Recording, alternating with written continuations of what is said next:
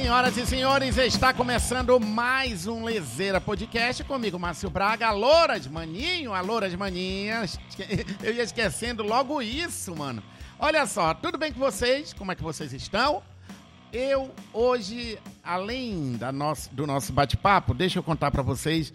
Eu tô. Agora melhorou o som aqui, viu? A galera que está nos acompanhando no carro, na academia, agora melhorou o som. Além da nossa, é, como é que eu posso dizer, da nossa merenda, eu estou tendo a honra de ter aqui um cara que eu já admiro, muita gente admira, muita gente já falou para mim que está esperando esse bate-papo, mas eu quero agradecer antes aos nossos patrocinadores, senão isso aqui não funciona, eu não pago a conta de luz. Agradecer o Romanel do Grupo GEA, muito obrigado Nova Era Super Atacado e a Lili que manda umas merendas maravilhosas pra gente. Senhoras e senhores, meu queridíssimo doutor Rizieri hoje aqui com a gente, beleza? Prazer, beleza, uma honra ter você aqui, eu vou lhe chamar de você e Por de favor. Rizieri. Por favor. Porque o Rizieri é doutor Rizieri, mas como eu até outro dia eu falei com Euler, não, Márcio, me chama de Euler porque eu me sinto mais acolhido. É isso mesmo, é isso mesmo. não que o doutor, não, mas assim, fica mais próximo. É, menos formalidade, é mais gostoso, deixa a gente mais à vontade. Pô, Márcio, o prazer é todo meu, é muito bacana estar aqui com vocês. Rizieri, cardiologista. É isso aí. Não, é, Rizieri? É isso aí. É eu, esque, eu esqueci de falar essa parte, cardiologista. E é o primeiro cardiologista que eu troco ideia. Pô, que bacana. É. Olha, Comecei bem.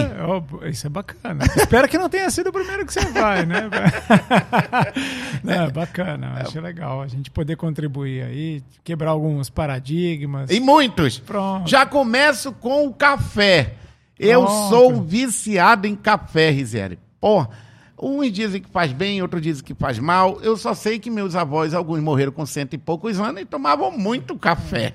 Não, Conta é... pra gente até que ponto faz mal. É, isso é, assim, se a gente for estudar um pouquinho a história do café, a gente vai entender algumas informações. Mas o que a gente tem hoje de novidade é a gente entender que, que o importante é a dose, tá? É, um grande trabalho feito no Japão demonstrou que o consumo regular de café em quantidades é, de três, uh, três xícaras, né? Por que três xícaras? Porque eles avaliaram uma, duas xícaras, três xícaras, mais que três xícaras. Demonstrou que o benefício maior se dava nas pessoas com três xícaras de café. Quais benefícios? De redução de doença cardiovascular. Tá? Café coado. Tá? Hum. por que café coado?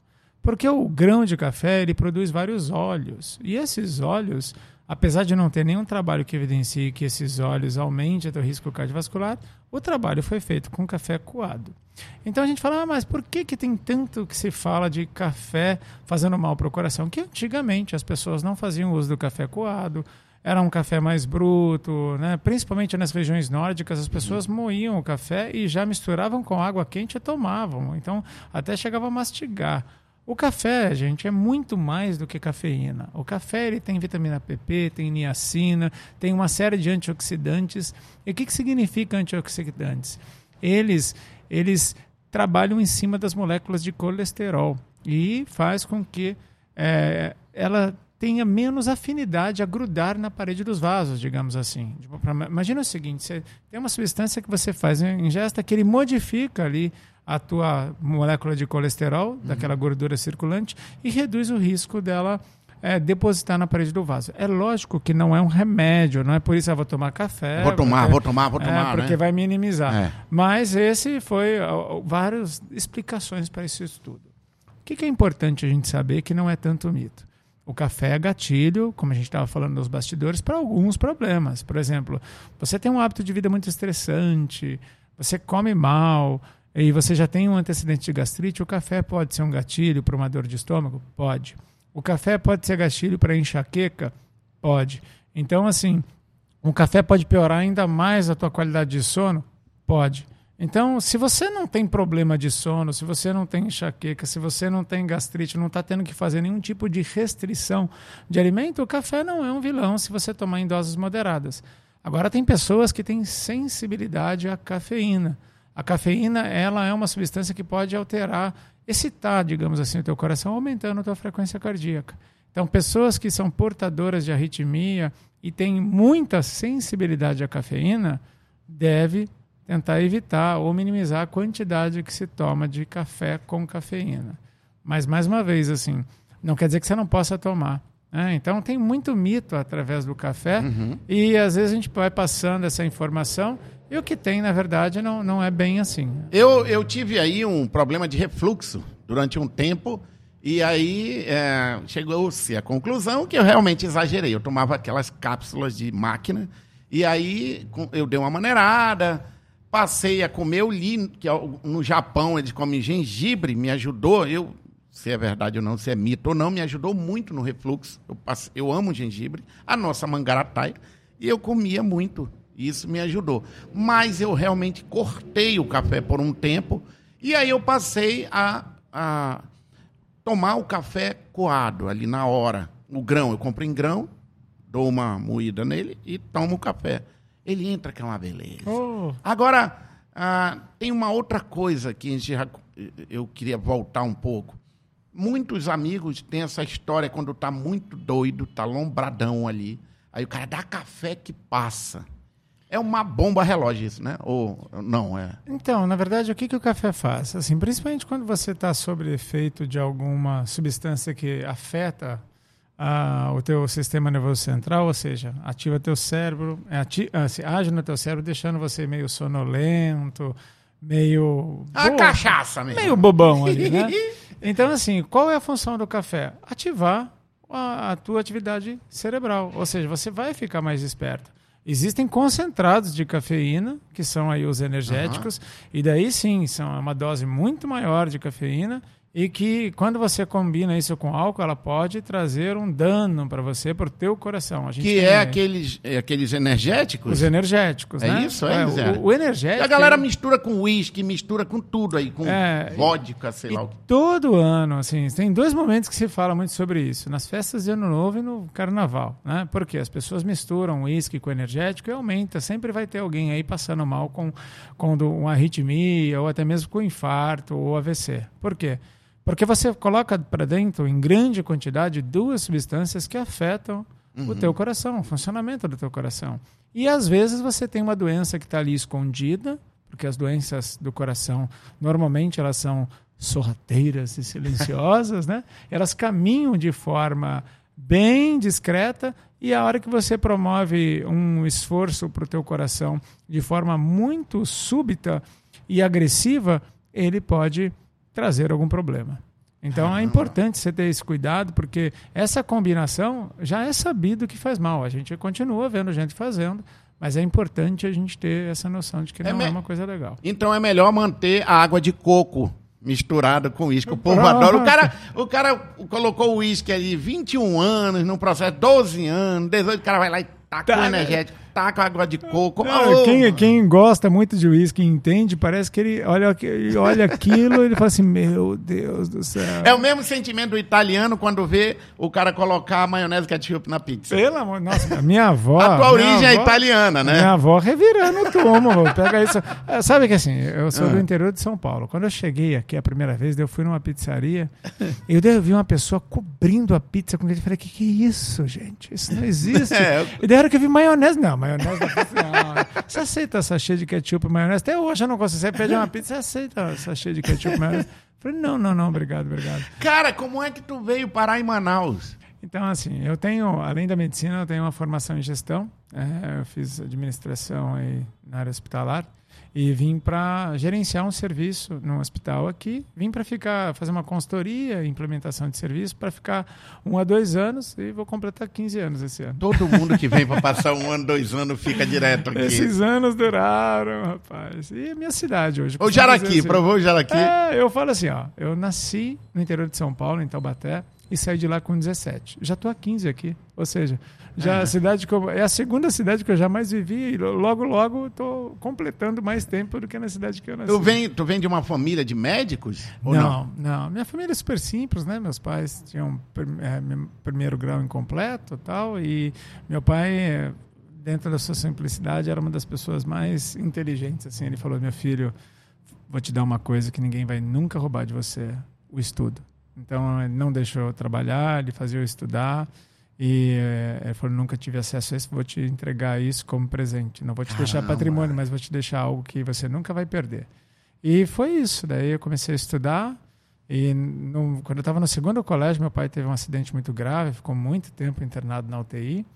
E ali eu resolvi, cara, eu vou fazer medicina. Ah, porque. E daí foi. foi Eu estava falando com o Jeff, perguntando dele, que ele vai estrear agora o Jeff Podcast, que é médico, é especialista em tireoide. E eu perguntei dele o que que leva ah, um médico a decidir qual é o caminho dele dentro da medicina. E, mais uma vez, ele me constatou que muitos têm alguma história de dor na família ou de dor da vida e a pessoa quer, ah, de alguma forma, ah, entender mais daquele assunto. E, pelo jeito, aconteceu isso contigo também. É, eu, a minha decisão foi por isso. Durante a faculdade eu passei por, eh, por diversas especialidades. Acho que é importante você manter a mente aberta, porque as pessoas acho que elas às vezes confundem, né? Você sai de uma, de uma educação, e hoje ainda mais, né? As pessoas estudam para passar de ano. Né? Ah, tem que passar de ano, passar no vestibular, passar de ano, passar no vestibular. Quando você entra na faculdade, você não estuda mais para passar de ano.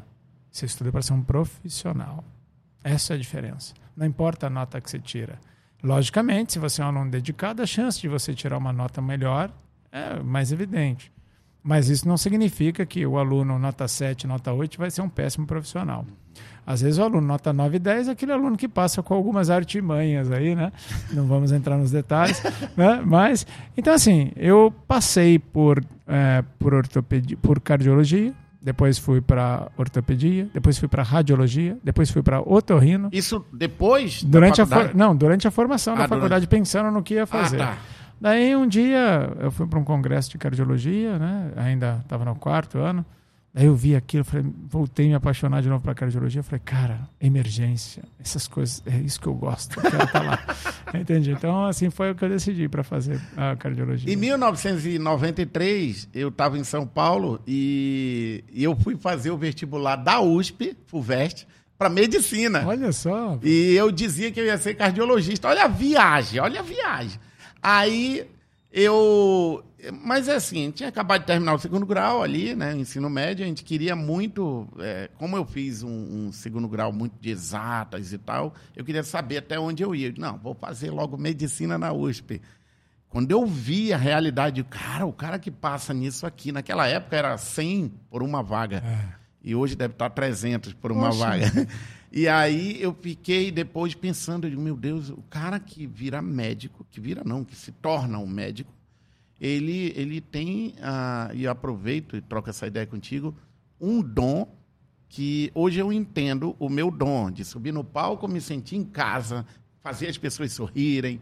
E isso me dá uma alegria muito grande. Saber que a minha missão é essa e eu uso a comunicação. Ah, não deixo, como eu falei, de ser humorista. Eu estou aqui como um, um cara curioso, né? Mas esse dom tem um momento que a gente a gente acorda ou a gente sente no coração esse impulso. Tu lembra disso?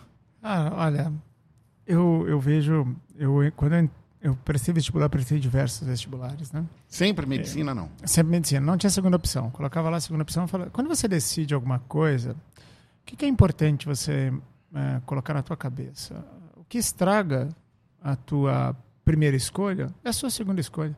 Porque, teo- teoricamente, a segunda escolha é uma consolação. Então, se você tem determinação, foco, e você quer alguma coisa, não tem uma segunda opção.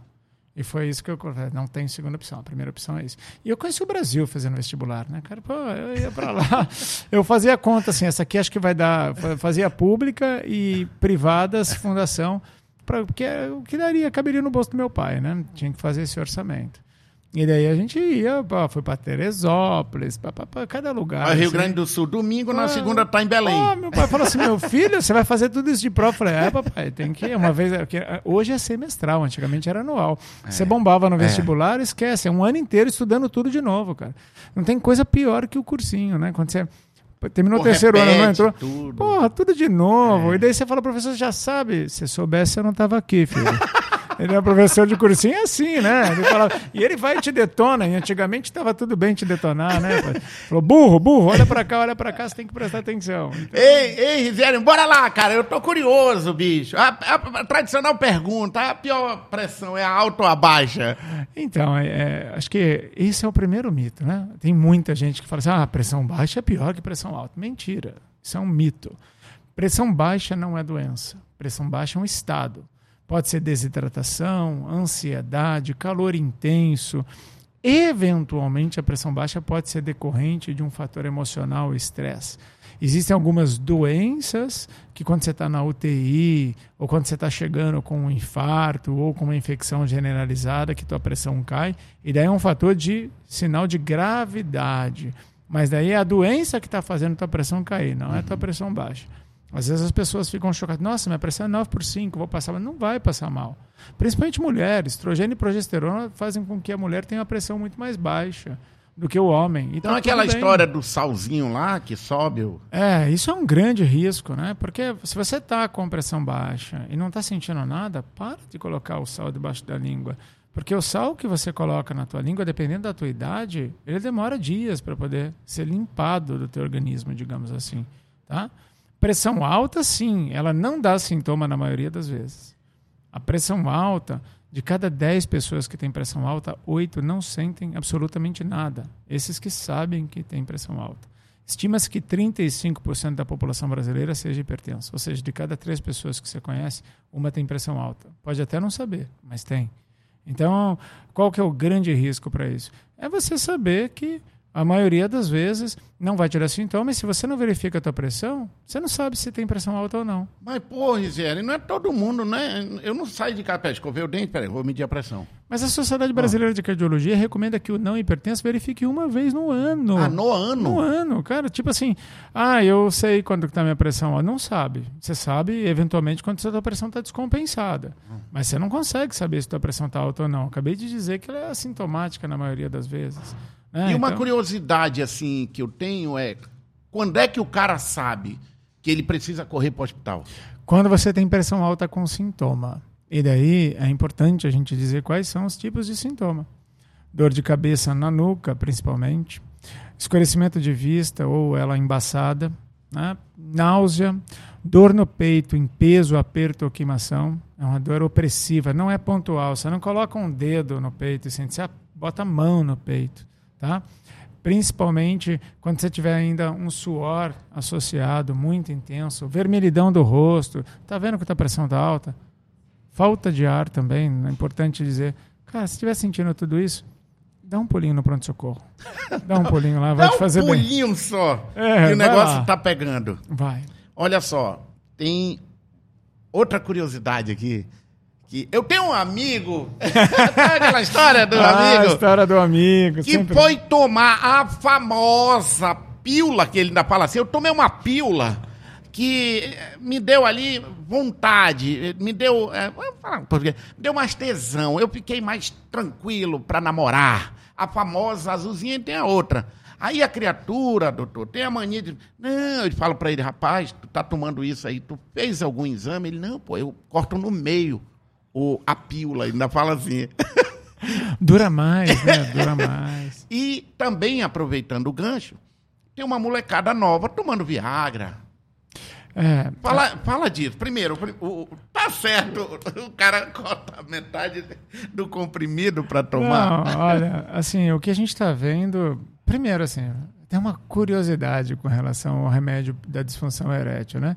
Esses remédios para disfunção, eles são, foram descobertos de forma ocasional. Era um remédio que foi criado para tratar a hipertensão pulmonar, que é uma doença mesmo, uhum. que tem às vezes com cardiopatia congênita, e que o efeito colateral dela era, ah, era, era quer dizer que era pro pulmão, para era o pulmão. pulmão. Era pro pulmão. E deu. É. O... E daí acabou sendo vendido mais pela disfunção do que pelo pulmão. Hoje, eu lembro ainda na residência. Então, o, o cara que tava com problema de pulmão, ele tava com disfunção. É, você imagina? então, assim, mas assim, existe muito essa alegação. Ah, eu tenho um problema cardíaco, eu tenho pressão alta, não posso tomar. Ah, o fulano estava no motel, tomou Viagra e infartou. Tá errado. Isso é um mito. O que acontece é que o remédio para disfunção erétil ele te dá uma ereção duradoura e de qualidade. permite que você tenha uma relação sexual mais vigorosa, uhum. mais intensa. Só que daí você tem aquela doença que entope os vasos do coração, só que você nem sabia. Daí você tá lá com a menininha, pendurou no lustre, fazendo um esforço gigantesco e o teu coração falha na hora. Não é o Viagra que fez você infartar, foi a relação sexual intensa que fez você ter um infarto. O ah, problema é que você tinha um entupimento entendi. no teu coração. Então isso já cai por terra. Ah, o hipertenso não pode tomar? Pode sim, tua pressão está controlada, teu cardiologista está sabendo que você está fazendo uso disso, não tem problema, não tem problema, não há contraindicação no paciente hipertenso. O que não pode ser tomado é quando ele está tomando outros vasodilatadores, são alguns remédios que a gente usa para algumas doenças do coração e, e, que ele tem risco da pressão cair. Então é contraindicado quando se usa essa classe de remédios. Por isso que você deve perguntar para o médico: ah, vou tomar uma dose baixa, uma dose alta. Cara, está colocando as, as tuas condições em risco. Agora, você vê uma juventude para aumentar a performance, o que, que a gente observa, tá?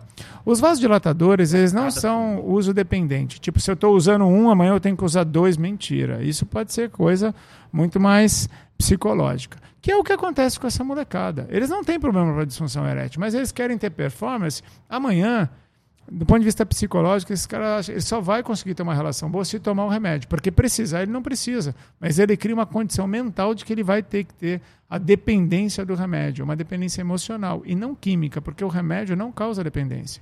Ele melhora a, a, assim, a quantidade de sangue que chega no pênis. Fica mais seguro ali o negócio. Fica mais seguro, mas. Uhum você ficaria do mesmo jeito. Um cara jovem fica é. de qualquer jeito, a não ser que ele tenha uma doença vascular congênita, ou seja, ele tem uma doença que afeta a saúde dos vasos sanguíneos, ele vai ter. Agora e às vezes a ter... dívida dele também afeta. É, né?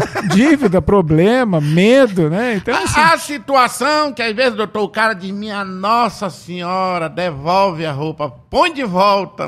Não era é isso que eu esperava. Então, mas aí também é um detalhe importante, né? Porque às vezes as pessoas falam, pô, doutor, toma Viagra não resolve, mas ele depende do estímulo. Né? Peraí, né? o cara toma e não resolve, não dá jeito? É, porque assim, as pessoas buscam o remédio para aumentar desejo. O remédio não aumenta desejo. O desejo está associado. uma coisa com a outra. É, o remédio ele trata a disfunção. O desejo está associado com os teus hormônios, com a tua testosterona. Então, o remédio não dá é, aumento de desejo, ah lá, o tesão, por exemplo. É. Ele não vai aumentar isso. O que aumenta isso são teus hormônios. Primeiro avalia se teu hormônio está bacana, uhum. avalia se o estímulo visual te ajuda também. É, lógico. Porque às vezes não tem lógico. jeito, né? Entende? Lógico. Então, assim, agora se você tem uma ereção de péssima qualidade, o remédio te ajuda. Agora, qual é a idade certa que o cara tem que. Não, é quando ele de, pô, o negócio agora não. É. A bolsa de valores não subiu dessa pois vez. É, então, Aí é nessa hora que ele procura? Isso mesmo, não é a idade são o quê? Você perceber que a ereção não está de qualidade. Mas assim, o mais importante, antes de você optar pelo remédio, avalie a tua vida. Estou dormindo legal? Como é que estão os meus hormônios? Como é que está meu peso, meu diabetes? Porque assim, existem uma série de doenças que interferem também na, e às vezes o cara nem sabe, né? E às vezes ele está lá, porque assim, as principais doenças cardiovasculares, elas não dão sintoma na fase inicial. O diabetes, em média, demora dois anos e meio para diagnóstico. Por quê? Porque as pessoas não vão fazer medicina preventiva. Ah, não estou sentindo nada, não vou no médico. Porque vai lá ficar achando doença. E é verdade. O que é o check-up, Não é para ver tua saúde. Tua saúde está todo dia. Acordou de manhã hoje, comeu o quê? Fez tua atividade física? Almoçou o quê? Vai dormir que horas? Vai acordar que horas? Isso é sua saúde. Exame não está tua saúde. Você vai lá, faz uma penca de exame, enfia na gaveta, ano que vem eu pego faço de novo. Que sentido faz isso? O exame é rastreio de doença. Eu vou lá, dou uma checada para ver se meu corpo está tudo bacana, se está tudo legal. E se não estiver legal, eu começo a tomar atitude para poder mudar. Por quê? Porque senão você só vai ter ciência. Imagina o seguinte: você sabe que botar a mão no, no fogo queima. Você coloca de novo? Não, é. porque queima. Só que quando não te incomoda, não te dá sintoma, você continua fazendo. Ah, tá bom, um dia eu mudo. Só que você não vai mudar pelo amor, você vai mudar para dor. Por isso que eu te falo assim, não pensa no ano que vem. Daqui 20 anos, como é que vai estar a tua vida se você continuar fazendo o que você está fazendo hoje? Você não pensa. Por quê? Porque você não sabe que lá, daqui 20 anos, você vai depender do que você fez hoje, do que você fez há 20 anos atrás. Eu já pesei 128 quilos, Márcio. Então, assim... Só vem ex-obeso é... aqui, é? Oh, mas eu pensei que o programa era sobre isso. Ei, eu vou trocar o Lezeira Podcast pra... Como é aquele que passa na... na... Quilos mortais. Quilos mortais. Ah. Outro, outro dia teve o Jeff, né? O Dean do, do- do de finanças veio aqui com a gente. Márcio, eu já perdi 40 quilos. Porra!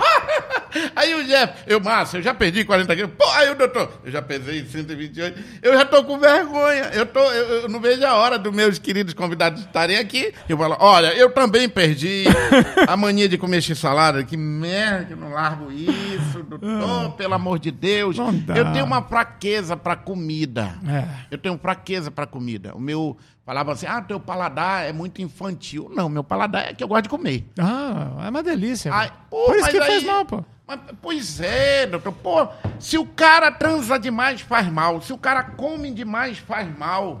É isso aí. O que, qual é o ponto ali? O cara tem que ter equilíbrio pra tudo na vida. O que, que um cardiologista, por exemplo, fala para um cara que chega lá e diz: doutor, eu gosto de beber, eu gosto de comer, eu, eu sou preguiçoso para atividade física. Aí o cara diz: não, mas precisa fazer. Ah, mas meu avô nunca fez atividade física, morreu com 90 anos.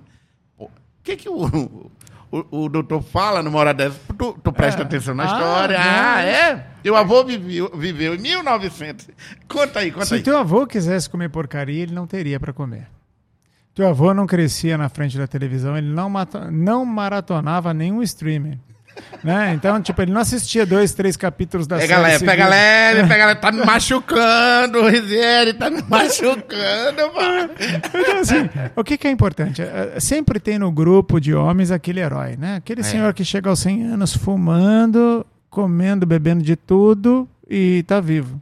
Só que você tá vendo a exceção. A regra já foi embora. Entende? Quando você fuma desde o jovem, ah, de cada 10, 7 morrem antes dos 60. Daí você tem uns caras de 70, 80 fumando. Só que você tá dando valor para exceção.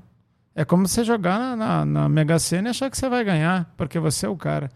Entende? Então, assim, medicina não é uma ciência exata, sabe? Seria muito bacana olhar para você, Marcelo. Olha, eu acho que você tem. Não tem. Mas você vê probabilidade de risco. Quanto mais fator de risco você tem, maior risco de desenvolver doença.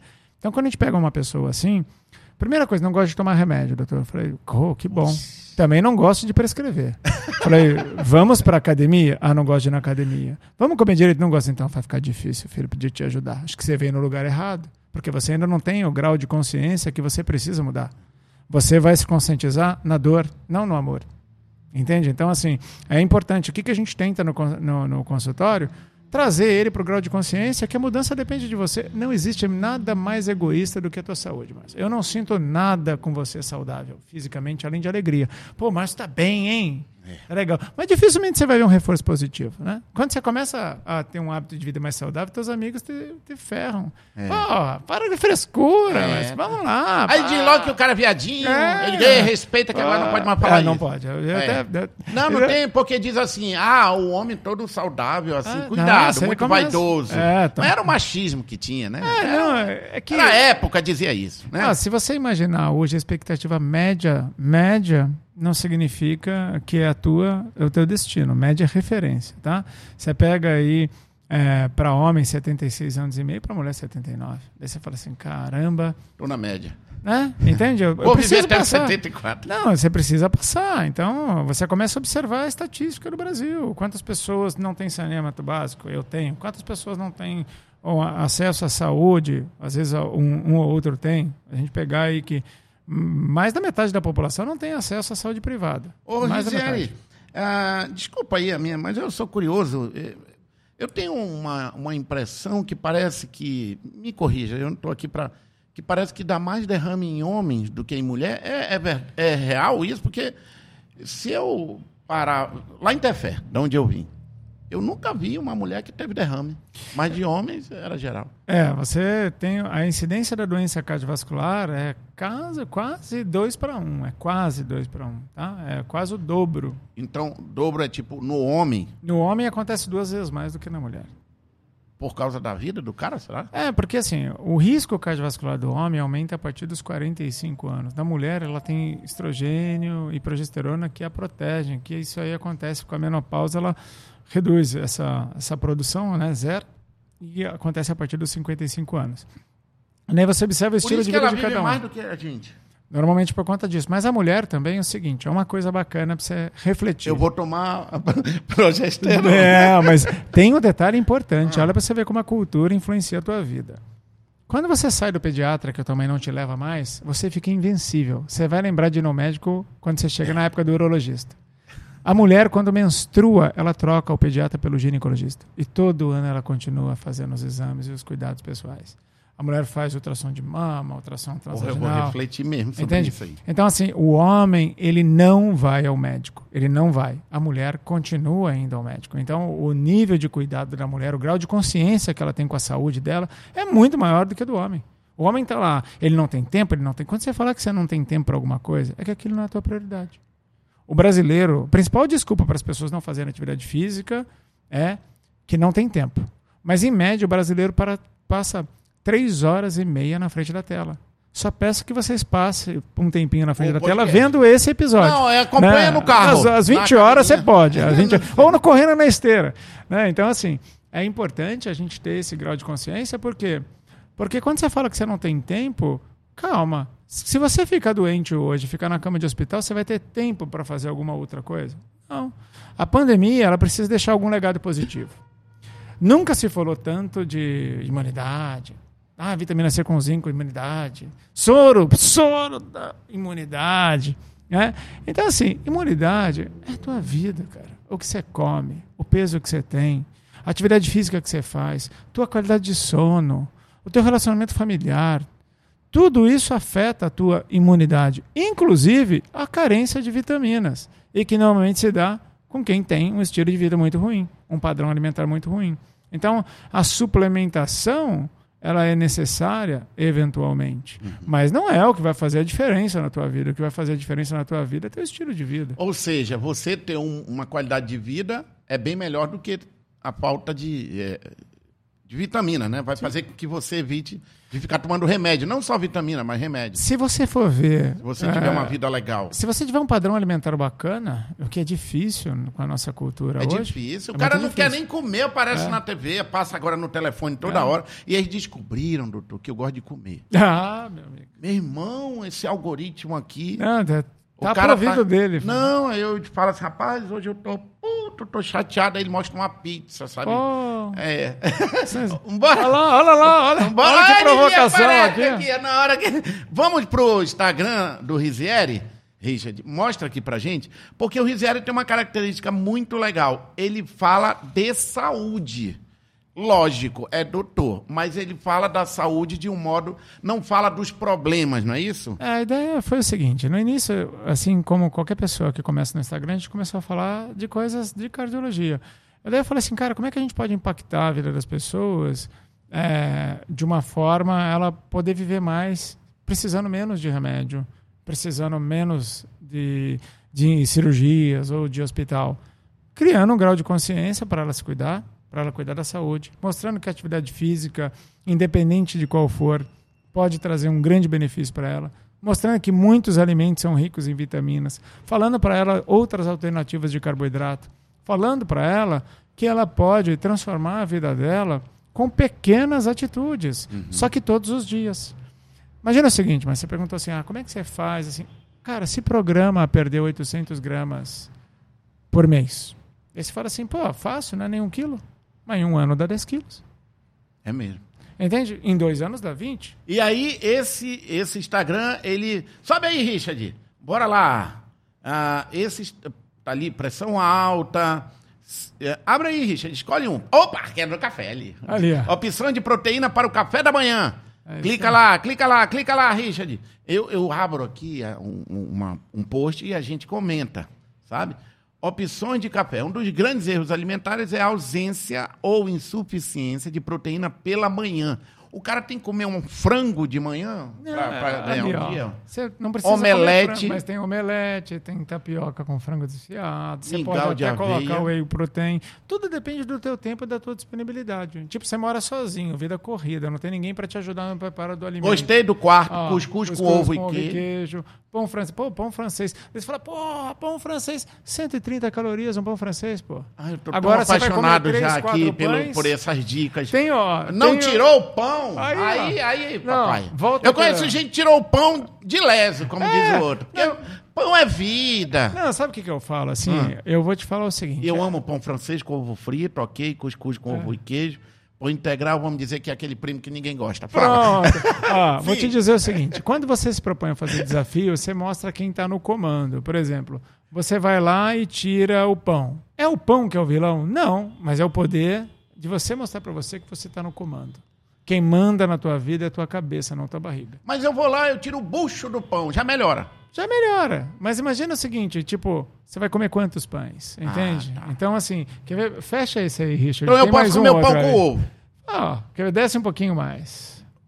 Vai, Richard. Ah, Calorias, Ali, ó, lá calorias. embaixo, o pão engorda. Opa, Ah, clica lá lá. naquilo lá. Ele serve Esse é pra bacana. ele, tá vendo ali, Olha ó? lá. Ele, ele pense num. ah, O, o, o Jeff falou que ele é um, um eremita. Aí. Olha essa barba dele aí. Pronto. É, ele, ele pensa num rapaz pra gostar de pão. Ô, meu amigo, é Esse delícia. aqui. A Lili, graças a Deus, manda uns pães maravilhosos. Ó, O passa pão é mesmo lado. vilão? Passa Da- pro lado Passa aí. pro Richard. lado, olha lá. Um pão- Então, um pão tem 135 calorias, mas você comer três pães, dá 405. Ah, então, doutor, mas assim, tem uns caseirinhos lá onde eu moro. Que nem tem caloria, né? é quase nada, zero, né? tem nada. Você come uns três desses, você fica que nem um Ah, zero. ainda pô. tem o suor do padeiro, que Pô, dá tempero aquele, da família, dá aquele tempero. O segredo, né? Segredo de família. O cara tá assim, dele, paf, não precisa nem salgar. É igual quando eu assisto aquele cara lá, o tal de. Ô, homem que me dá uma raiva daquele homem. E, e- Rodrigo Hilbert. Aí ele, Aquele cara é insuportável. Não, ele é insuportável. Ele deve roncar à Não noite, suporto. E pra quebrar o galho, aquela praga ainda veio bonito. É. Mas deixa pra lá. É outro que é o tal do Gustavo Lima. É, Não não- não- a minha mulher fica admirando ele, eu vou fazer o quê, né? eu concordo. Olha só. Os bichos bonitos. E aí, foi, outro dia tava fazendo pão. Ah. Eu disse, vai suar, vai cair suor, vai cair suor. bicho. Aí Esse ele pega o pão, um- o pão, ele não transpirou. Ah, insuportável aquele cara, bicho. O cara canta, fala bem. Construiu a igreja que ele casou com a mulher dele. Porra. Mas a gente não tá aqui mais pra falar dele. Não, pelo amor de Deus. Bora falar de coisa melhor. Pão. Pronto. E aí, três pães de 405.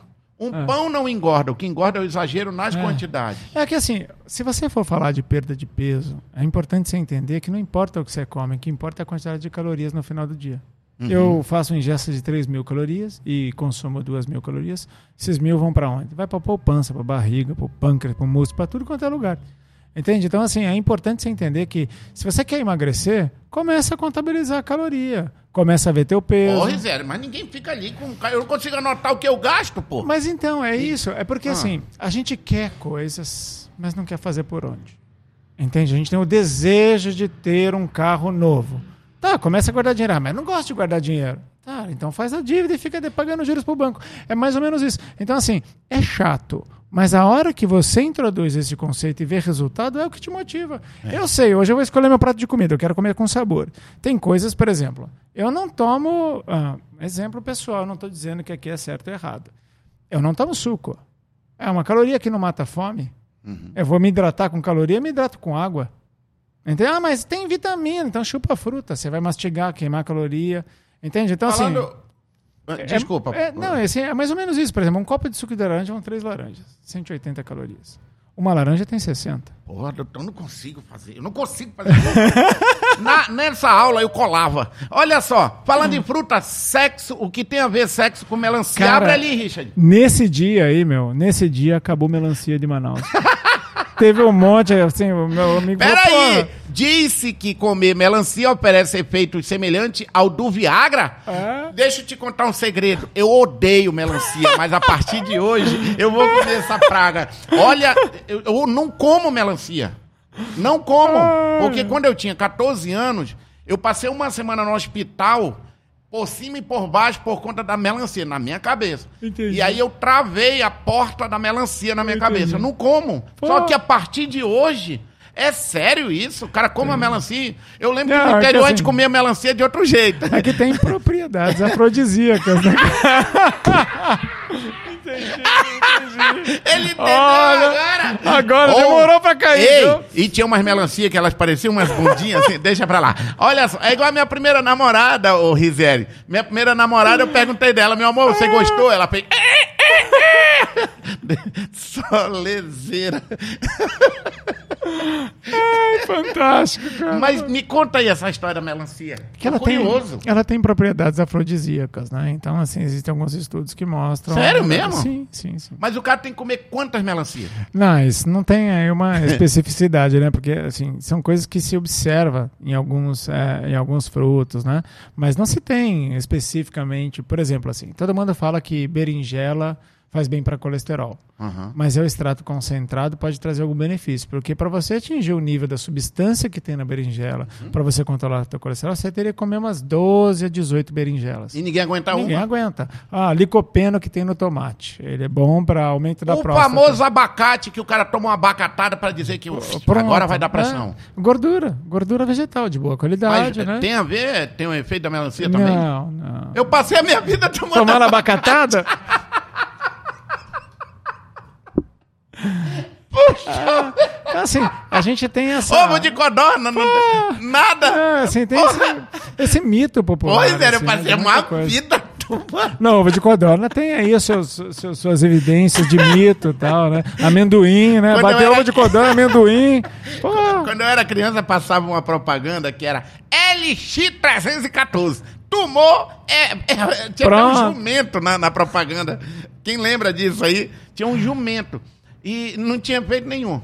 a princípio não, porque assim, a dificuldade que a gente tem é, assim, é de trabalho com evidência. Para eu te falar isso daqui, é, acho que a gente passou por um passado recente, digamos assim, a dificuldade que a gente tem de, de, de você colocar evidência nas coisas Eu que tô fala, rindo sabe? dos comentários. Não. Agora eu entendi porque meu marido come quatro fatias de melancia por dia. Não, você não tem noção da- dos comentários que a gente teve aí, cara. Foi- Bora ler, bora caguetar lá, aqui. Os vendedores de melancia não vão entender o uma. estoque acabando. Olha lá, vou ali comprar uma e tal. Foi muito bacana isso aí, cara. Gostei da dica. Eita, eu não gosto dessa fruta, mas com esse benefício, pô, tá todo mundo. Galera, quer saber mais? Entra no Instagram do Rizieri, que é muito bacana você ah, ter essas informações dessa forma aí. Tem um doutor Rizieri, é DR Rizieri. Bora, quero saber mais. Tem mais um. Ei, Richard, não sai não, pô. Eu mandei tu sair, cara. O Rizieri tá aqui, ele falou pra ti não sair. Bora saber mais ali. Bora, ei, bora saber mais que tu tá precisando também. Vai, sobe aí. Tem mais uma outra aí? Ah, eu, eu tenho. ah, volta do sono ali, que é um assunto eu acho que é muito legal pra gente falar. Quatro dicas de sono. Deixa eu começar. Quando eu era criança, a minha mãe mandava um tio, alguém passear comigo na praça, porque eu só conseguia dormir depois de uma hora da manhã. Quando dava cinco horas da manhã, eu levantava porque eu queria ir para o sítio, é, no interior. E durante boa parte da minha vida, eu literalmente não dormia. E me sentia bem, acordava legal. Não suportava dormir. Eu achava que era uma perca de tempo. Cresci com essas ideias, mas porque realmente, talvez o, o- meu modo de ser acelerado. E aí veio a tal da coisa 19 que eu peguei. Peguei duas vezes essa praga. Rapaz, Rizera, eu durmo que é uma beleza. ó. Oh, Oh, é, mas eu não gosto. mas não sei se me fez algum mal. Mas por um tempo eu dormi somente cinco horas por noite. Então, não é o que a gente vê hoje. Tudo que tem de estudos eh, se diz que o ideal é dormir em torno de 6 a 8 horas dia, mais próximo de 8 horas, dependendo da tua faixa etária e do teu estilo de vida, né? Atletas de alto rendimento sempre até fala para dormir um pouquinho mais, tal, mas ó, o número cabalístico fica entre 7 e 8 horas, tá? Isso depende muito eh, no- com relação a se sentir bem, tá? Depende muito do teu relógio biológico, da tua adaptação.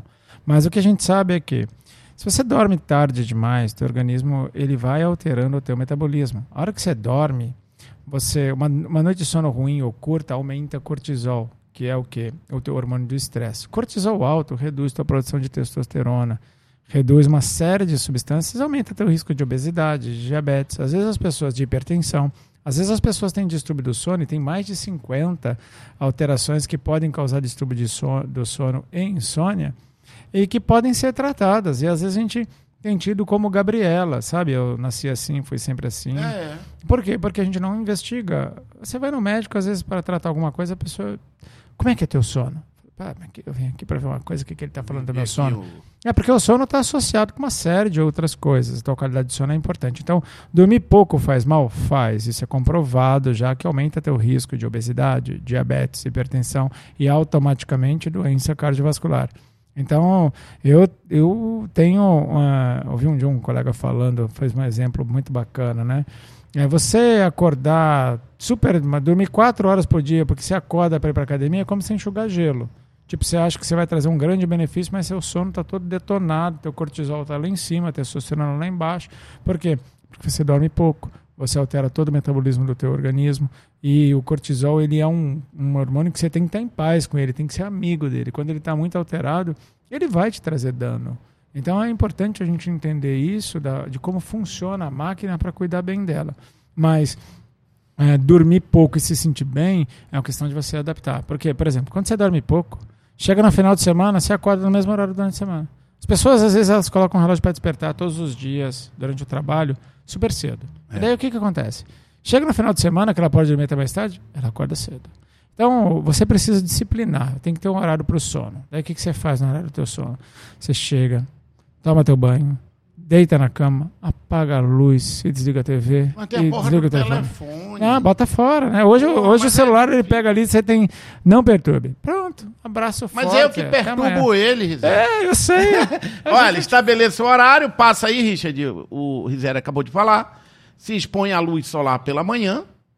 Olha só que legal É. essa, eu não sabia. Porque assim, ó, o que que acontece? O teu organismo, ele tem diversas substâncias, uma, entre elas a melatonina, tá? Quando a- o sol, quando você está com a luz do dia, você inibe a produção de melatonina. E o teu organismo, ela dá um aviso assim, quando a tua melatonina cai, tá- ela está avisando pro teu organismo, filho, ó, vamos começar aí. E eu vamos- tenho, ah, cara, eu tenho, eu tenho baixa vitamina D, de vez em quando tá muito baixa. Tem E eu não gosto de pegar sol. É, daí tem que Tá- supor- Tem a ver isso aí? Tem, porque a fonte principal de vitamina D é a luz solar, né? Tô começando a descobrir. Aí, ó. Daqui a Então- pouco eu vou descobrir por que, que eu sou assim. Ah, Próxima! Zero vai sair daqui, bicho é doido. Cochilo durante o dia deve ser breve, evite cochilar à noite. Ah, poderia falar para o Richard que eu tenho provas dele cochilando aqui na frente do computador? Olha que bacana. É. Isso não presta, né, doutor? É, que assim, ó, Não serve fazer isso. principalmente para quem tem dificuldade de dormir, é, primeiro, começa a ver se você não está cochilando durante o dia, pô, porque interfere o sono da noite.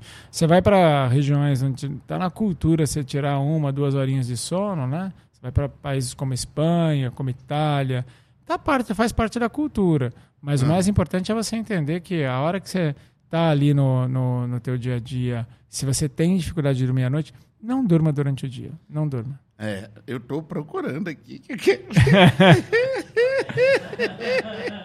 Ei, ele tem mania de entregar a todo mundo. O cara tá comentando negócio com ele, aí ele já coloca ali, olha aí, olha aí, olha aí. Aí eu vou te mostrar o bonitão aqui, cochilando. Uma, que coisa bonita, tu precisa ver, Rizé. Olha, olha que, presta atenção. Cochilando na frente do computador. Olha que bacana. Olha que rapaz. legal. Aí eu aproximei que ele disse que era mentira. Olha só, Olha daqui a pouco tá pescando aí. É, né? Pescando, eu nem pra um tucunaré derrubar ele. Pô! Isso aí tá pegando com a cabeça, né? Cara, eu queria tirar tanta dúvida contigo, mas, poxa vida, eu. Eu. Eu. Como é que eu posso dizer? Eu não posso fazer desse podcast algo tão longo, porque eu sei que, além de ficar um gostinho para as pessoas quererem saber mais, eu vou deixar aqui ah, as redes sociais do Rizério para você saber mais. O Rizério também está no TikTok. E eu adorei saber que ele está lá. Sabe por quê? Porque a molecada vai, com certeza, ver o Rizério passando e vai tirar dúvidas, de repente ajudar até o pai. Não é? Então, no TikTok é Rizieri com. E volta aí. Volta lá. Rizieri com dois E. Rizieri Gomes com S no final. Tá bom? O cara já viralizou, mano. Olha só, mais de 200 mil curtidas, 43 mil seguidores. Já tem mais de um milhão de views aí, muita coisa aí. Olha só, falando de pressão alta ali, pressão baixa, mais de 9 mil views. A galera curtindo e assistindo o Rizieri também no TikTok. Muito legal. Lá no Instagram também Rizieri. E antes de a gente ir, o Rizieri é um cara que tem uma visão de futuro. Eu queria que você falasse. Tá no, também no YouTube, obrigado, Richard. Dr. Rizieri, dr. Rizieri Gomes, tá lá no YouTube. E é um cara que está atualizadíssimo, como deve ser o médico. Sim, agora é a casa do cara? ah, olha só. E o cara. Bora lá. Tá mais clínica, que é uma clínica que fica. A rixa de rolou aí, coisa do. Como é o nome daquela coisa que a gente come com cuscuz? Jabá? É. Ah, tá. Deixa pra lá. Não, bora falar. Sacanagem, Gisele. Brincadeira. Brincadeira, Gisele. Não, 1.500 reais só isso. Olha Pronto. só. Ah, dois mil. Teu mil. É. Olha só. Mais clínica, medicina e saúde. A clínica fica onde? Fica Fala ali no, no, no, anexo ao Manauara, no prédio da Cristal. fica ali. Pronto, fica na... A clínica atende é só pessoas que procuram, por exemplo, hipertenso, problema com o coração ou não? Fala, fala da clínica para gente. A gente tem diversas especialidades, né? Ginecologia, uhum. urologia, cardiologia, endocrinologia. Então, assim, a gente tem diversas especialidades oh, legal, lá. Cara. Então, gastro. Ou seja, é, a ideia é promoção de saúde, né? Uhum. Aí começa a gente avaliando. É lógico, ah, tem problema também. Os colegas estão lá para resolver os problemas é, que você porventura venha a ter. Mas a ideia é sempre busque prevenção, sabe? Então a gente trabalha muito no sentido das especialidades que cuidam do teu metabolismo, podem te ajudar a mudar o estilo de vida. Uhum. Isso que é o mais importante. Uma mudança de atitude começa com um desejo. Eu quero mudar. Pronto. Esse é o primeiro passo. Rizieri, antes de a gente terminar aqui, eu queria é, te fazer um, uma outra pergunta que eu tenho uma curiosidade. Ah, eu vou, vou direto ao assunto. Só os idosos que te procuram, ou hoje, você falou ali, o homem, ele vai quando é criança, a mãe sai do pediatra e nunca mais procura o médico, ou já tem jovens hoje com problemas de saúde que antes, entre aspas, só dava nos idosos. É. Tem? A, a, faixa etária de maior número de novos diagnosticados com pressão alta é entre 30 e 40 anos de idade. Caramba, mano. Então, antigamente a gente não imaginava que isso era possível, mas hoje é verdade. Então, assim, o maior público hoje são adultos jovens e idosos, né? Então, ah, sempre tem uma mãe que vai levar uma criança, mas isso é, é mais raro. A maioria são pessoas entre 30 e 50 anos e, e que estão ali ou porque tem alteração metabólica, ou por peso, ou por pressão arterial, e isso acaba fazendo com que eles procurem por problemas. Alguns para checar como está a saúde. Infelizmente, minoria. A maioria estão lá atrás para cuidar de algum problema. E o público idoso, que já é mais recorrente. Eu também tenho uma especialidade que a gente faz é, cateterismo e angioplastia, pacientes pós-infarto, pacientes com realmente com doença que necessitam de acompanhamento contínuo. Também são as pessoas que procuram. Cara, que, que notícia é essa, né? Porque não. eu cresci achando que não, o cara ficar idoso, ele vai se cuidar e tal, vai ficar com a saúde. E já tem. É... Ande embora. É o estilo de vida que a gente tem hoje que está levando esses jovens para lá? É, você imagina o seguinte: ó, nós estamos falando aqui agora do, do teu celular. Há 20 anos atrás, Marcos, se alguém te ligava e você não atendia, estava tudo bem. Ligava depois. Você não estava em casa. Hoje, liga, passa mensagem, liga de novo, liga de novo, passa mensagem. Por que, que você não está me atendendo? Pô, tá ocupado, velho. Não dá para atender agora. Entende? Então, assim, o mundo mudou, o mundo é mais imediatista. Hoje é uma questão assim, se você recebe um WhatsApp que você não responde, pô, acho que o cara, o que, que, será que ele, será que ele ficou chateado comigo? Pô, por que, que ele não respondeu? Pô, ele nem visualizou ainda. O que será que aconteceu? Então assim, o mundo mudou. O mundo mudou. A alimentação de péssima qualidade, multitarefa. Você está dirigindo, ouvindo alguma coisa, fazendo uma coisa, passando mensagem, que não pode, pessoal. Então assim, toma cuidado, né? Aproveita uh, o teu tempo para acrescentar conhecimento. Acho que este é um canal que agrega valor na vida das pessoas. Seja com um divertimento, seja com uma informação, seja fazendo o que alguns da marketing digital falam do infotenimento, é você levar informação com entretenimento, é. o que é bacana, porque tua vida é hostil, o teu tempo é escasso, você teve um dia super difícil, Cara, tenta se divertir um pouco, tenta manter o equilíbrio, porque a vida já é pesada demais e é a gente que pesa. Você não tem capacidade. Você perdeu a capacidade de escolher, você deixa as pessoas escolherem por você. Porque escolher não é aceitar, é dizer não. Escolher não é aceitar. Aquilo que você escolhe não é o que você quer fazer, não, necessariamente. Escolher é aquilo falar, ó, oh, não vou poder tomar café com você, porque eu escolhi ficar mais tempo em casa. Eu não vou fazer esse negócio porque eu escolhi fazer este negócio. Então, dizer não é difícil, porque eu podia pegar mais um. Pô, acho que dá para pegar mais um. Ah, acho que eu vou trabalhar uma hora mais. Pô, acho que vai chegar um pouquinho mais tarde em casa. Por quê? Porque você vai atrás de algo e esquece do teu básico, que é a tua saúde, que é a tua família, que é a tua comida. Sentar, mastigar a comida sem assistir televisão. É o comer consciente. Quando você tiver um tempinho, dá uma olhada isso sobre comer consciente. Você mastiga melhor, mais devagar, sente mais sabor do alimento. Consequentemente, você come menos. Agora, comer assistindo, você está comendo, não está nem sentindo o sabor do alimento, você está batendo papo e tal. E de repente você comeu uma, duas vezes, nem sabe o que, que você comeu. É. Então, assim, a gente precisa desacelerar. O que é difícil no dia de hoje, porque é um, assim, pense que os cara, não, para mim também é difícil. A prática é complicado. Eu, eu vou todo dia para academia. Como é que você consegue? Eu acordo às quatro e meia, eu vou às cinco, cinco às sete. Ah, a gente acabou de falar que é legal? não, não é legal. Eu acordei é, hoje às cinco é, e meia, é. porque eu estava acordando seis e eu durmo meia-noite uma hora. Aí hoje eu disse, não, a partir de amanhã eu vou voltar acordar às cinco e meia, porque eu ganho mais tempo. Senhoras e senhores, que honra poder bater esse papo contigo, cara. Muito obrigado mesmo. Você é um cara muito simpático, gente boa. E eu espero que a gente se encontre mais vezes. E eu quero agradecer ao Jeff, que falou: pô, o Rizieri precisa ir lá contigo trocar umas ideias. E eu espero que dessa forma, divertida até, você aí do outro lado passa, passe a ter consciência, mesmo que aqui ouvindo no carro, não sei, na academia, passe a ter consciência de tudo que o Rizieri falou. Eu também vou sair daqui comendo mais melancia, ou Pronto. voltando a comer. oh. Obrigado, cara. Valeu mesmo. Obrigado, mas prazer estar aqui. Espero que vocês tenham gostado aí, que vocês curtam e o mais importante assim, cuida da saúde. Eu sempre falo assim, cuida da saúde para não ter que cuidar da doença. ah. Senhoras e senhores, esse foi mais um Lezeira Podcast e até o próximo episódio, se Deus quiser. Valeu.